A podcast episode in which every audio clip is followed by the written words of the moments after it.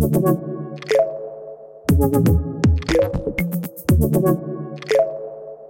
you.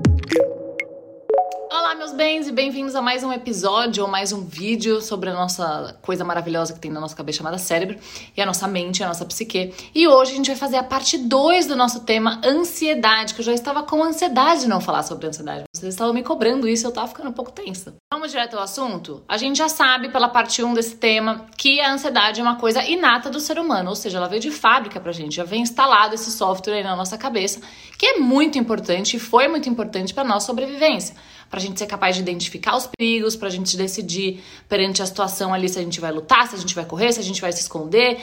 Ela fez com que a gente buscasse territórios, ela fez com que a gente buscasse alimentos, enfim, ela é uma coisa muito poderosa e muito boa na nossa experiência como humanidade. A ansiedade, então, não é só uma ferramenta importantíssima para a nossa evolução como espécie. Ela é também uma forma de termômetro que vai medir a forma que a gente está experienciando e reagindo às coisas que acontecem com a gente. O que aconteceu? Os nossos problemas mudaram de cara, né? Não é mais um tigre, a gente sabe que a gente tem que enfrentar, só que a nossa reação biológica e emocional continua a mesma, então tá meio, né, discrepante. Além disso, a ansiedade ela foi perdendo um pouco o seu valor pontual, prático e objetivo, então você fica ansioso por uma coisa específica ela tá virando um estilo de vida, ela tá virando uma característica. Você fala, eu sou uma pessoa ansiosa, e não que você é uma pessoa que tem ansiedade, e tá tudo bem, porque todo mundo tem. O que é essa resposta natural? Vamos supor que você tem uma prova muito importante. E aí você vai estudar para essa prova, você vai se preparar para essa prova e você vai ficar ansioso. É natural, é esperado que você fique. Que bom que você tá assim ansioso, que daí você vai fazer, vai estudar ali um pouquinho mais.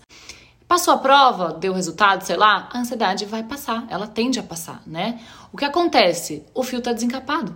A gente fica ansioso antes da prova, na prova, depois da prova, sobre a prova. A gente pensa, e se tiver outra prova? E se aparecer uma outra prova? Se eu estiver na praia e cair uma prova no meu colo? Coisas assim que a gente nem sabe se vai acontecer, a gente já tá ansioso. Hoje, então, a gente vai falar exatamente sobre isso, sobre esse estilo de vida ansioso que a gente criou ao longo dos anos.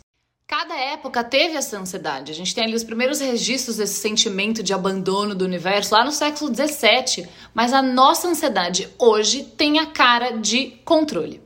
A gente acha que a gente deve e que a gente tem o controle sobre as coisas que vão acontecer na nossa vida, sendo que a gente nunca teve isso. Mas isso é papo para depois. Então, essa necessidade pelo controle ou pela ilusão de que você tem controle torna a nossa geração muito mais ansiosa. Os dados do Brasil hoje é de que para cada profissional registrado no Conselho Federal de Psicologia existem 56 mil ansiosos. Tipo, fudeu. Essa tara pela perfeição, e essa perfeição basicamente está se tornando algo, por definição, impossível de alcançar, ela transformou a ansiedade que era antigamente uma resposta a alguma coisa a perguntas. A ansiedade vem antes, ela é anterior a tudo acontecer. Quantas vezes você já não se sentiu ansioso por uma coisa que nem você sabe o que é? Tava sentindo aqui assim, ó, puta, por quê? Sei não, só, só tô sentindo. O grau de ansiedade, o médio, tá sempre 100. Tá todo mundo sempre em estado de alerta, sempre vivendo uma antecipação muito extrema das coisas. E como a ansiedade da nossa geração tá muito ligada a essa coisa da perfeição, de quando a gente vai ter mais, quando a gente vai ganhar mais e quando a gente vai conquistar mais e fazer mais, ela tornou ali uma sociedade sim ansiosa, mas também ansiosas funcionais. A gente está funcionando com todas essas questões, mas isso não pode ser bom, isso não pode ser normalizado. Esse fio já estava desencapado há um tempo. É óbvio que a pandemia ela agrava as coisas, porque ela tirou mais ainda essa ilusão do controle da gente. Mas isso já vem acontecendo há muito tempo. A gente já está se tornando essa ansiedade em sociedade há muito tempo. Pensando nisso, eu nem preciso falar o quanto as redes sociais bagunçam esse nosso grau de ansiedade, porque o nosso cérebro não foi preparado para receber esse tanto de informação da vida dos outros. Hoje você consegue saber o que a menina que estudou com você na quarta série almoçou, né? Você não fala com ela há 15 anos, você sabe o que ela almoçou, qual era a cor do talher que ela usou e ela mora na China. Você tem acesso a isso, porque isso aqui mostra pra gente. E é uma informação manipulada, a pessoa mostra o que ela quer e a gente se compara. A gente compara esses 15 segundos da vida do outro com toda a nossa vida. Não vai ser equilibrado. E olha como sim, a rede social funciona como uma droga no nosso cérebro, porque ele foi feito para ser social, né? A gente precisa de outros seres humanos para sobreviver. Você vê uma girafa, ela nasce no mesmo dia, ela tá correndo. A gente não, né? Demora o quê? Um ano, um ano e pouco, dependendo, né? A gente precisa, a gente depende de outros seres humanos, então a gente precisa ser social. Mas desse jeito, Você saber a cor da calcinha da outra, que você nem, nunca nem conhece, não conhece a pessoa fisicamente, já sabe a cor da calcinha dela. Você vê ela de biquíni, você vê ela fazendo várias coisas, você sabe onde é a casa dela, que tipo de planta ela tem no jardim. Isso não é normal, a gente não foi feito para isso.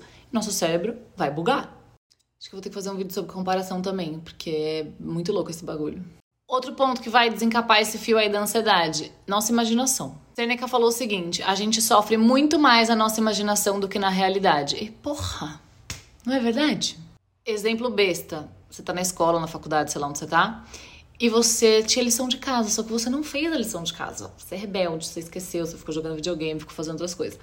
Aí chega na hora da aula daquela professora, você fica tenso, você tá tenso, você já tá imaginando que você vai tirar nota baixa, que a professora mais uma vez lá, lá, lá Cara, ela nem pede, a professora esqueceu que ela pediu lição de casa. Aí você tá lá, pianinho, guardando suas coisas, vê aquele filho da p do gêniozinho da sala e fala: Professora, você pediu tarefa. E todo mundo quer dar o quê? Uma esfaqueada nele, mas a gente não faz isso, né? Obviamente. Se não fosse por esse moleque lembrar da, da lição, você tava sofrendo à toa. Você imaginou todo um cenário de que você iria ser expulso, que você nunca ia graduar, que você nunca ia realizar seu sonho de ser médico. Você, naquele momento, cada aquele ano que nem, nem aconteceu. Aí você fala assim: amanhã não posso me atrasar. Amanhã não posso me atrasar, tem uma reunião importante, não posso me atrasar. Aí você vai ficar aqui, ó, não posso me atrasar. Mas e se eu me atrasar? Porra, se eu me atrasar, fudeu, mas eu não sei se eu vou me atrasar. A nossa imaginação dá uma pirada. Mas peraí, se a gente falou que a ansiedade antecipa as coisas que não aconteceram, será que então toda ansiedade não é uma imaginação? Sim, gente. Sim. E vem Marco Aurélio e fala assim pra gente: Eu tô bem do estoicismo hoje, não sei o que tá acontecendo.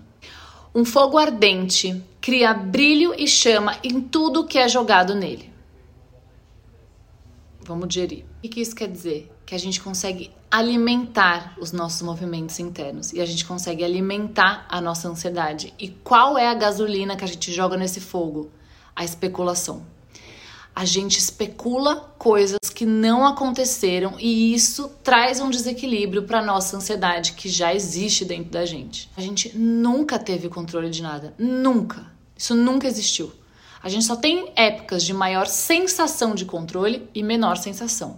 A única coisa que a gente consegue controlar é a forma que a gente reage às coisas que acontecem fora do nosso controle. E eu não tô falando isso para ferrar com a sua mente, eu tô fazendo isso para te libertar porque isso é libertador. Você saber que você pode controlar a forma que você vai reagir, tem coisa mais maravilhosa do que isso. Essa ansiedade que virou hype, que é interessantíssimo você ser uma pessoa ansiosa, que, porra, já faz parte de todo um perfil, ela vai contra tudo que é a nossa verdade como seres humanos. Não é legal você não estar tá em equilíbrio. Não é legal você estar tá sobrecarregado, que você nem sabe como seu corpo funciona. Isso afeta um monte de coisa na nossa vida. Quanta gente não chega ali em consultório e fala: Porra, eu tô com problema de libido, não tenho libido, meus hormônios estão desbalanceados. Imagina que você tá lá, né, no mato, numa situação que você precisa ser ansioso, então aparece um tigre na sua frente, como bem falamos. E aí, cara, você acha que vai ter tempo de ir no banheiro? Você acha que para fugir do tigre tem vontade de transar? Óbvio que não vai ter. A sensação que o seu corpo tem é que você está num momento de perigo, que você está numa ameaça. Como que todas as outras coisas da vida vão ser possíveis numa coisa como essa? Pra gente encerrar então, que eu já estou com muita fome e quando eu tô com fome eu começo a ficar nervosa, eu vou passar dois exercícios, tá? E se você já tá, ah, exercício, autoajuda, não quero, vai se fuder então, sai, vou esperar você sair. Beijo. O primeiro deles é uma forma que eu encontrei, não tem basamento científico nenhum, tá? O que funciona para mim, falando aqui como outra alma com vocês e me ajudou a controlar esse grau de ansiedade que eu deposito nas coisas que acontecem na minha vida. E meu marido fica doido com isso, que ele fala, mano, você não tá abalada? E eu falo, tipo, tô de boa. E ele fica, tipo.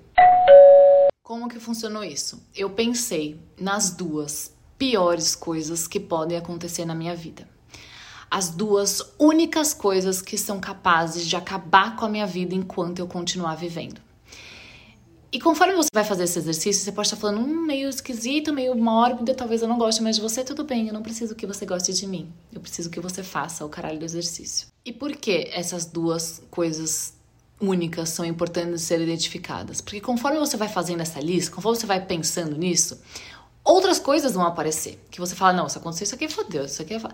Aí conforme você vai esfarelando elas, você vai percebendo que elas não merecem essa posição de duas coisas únicas que podem acabar com a sua vida. Existem as coisas que levam um pedaço da nossa alma e existem as coisas que tiram a característica de alma da nossa vida.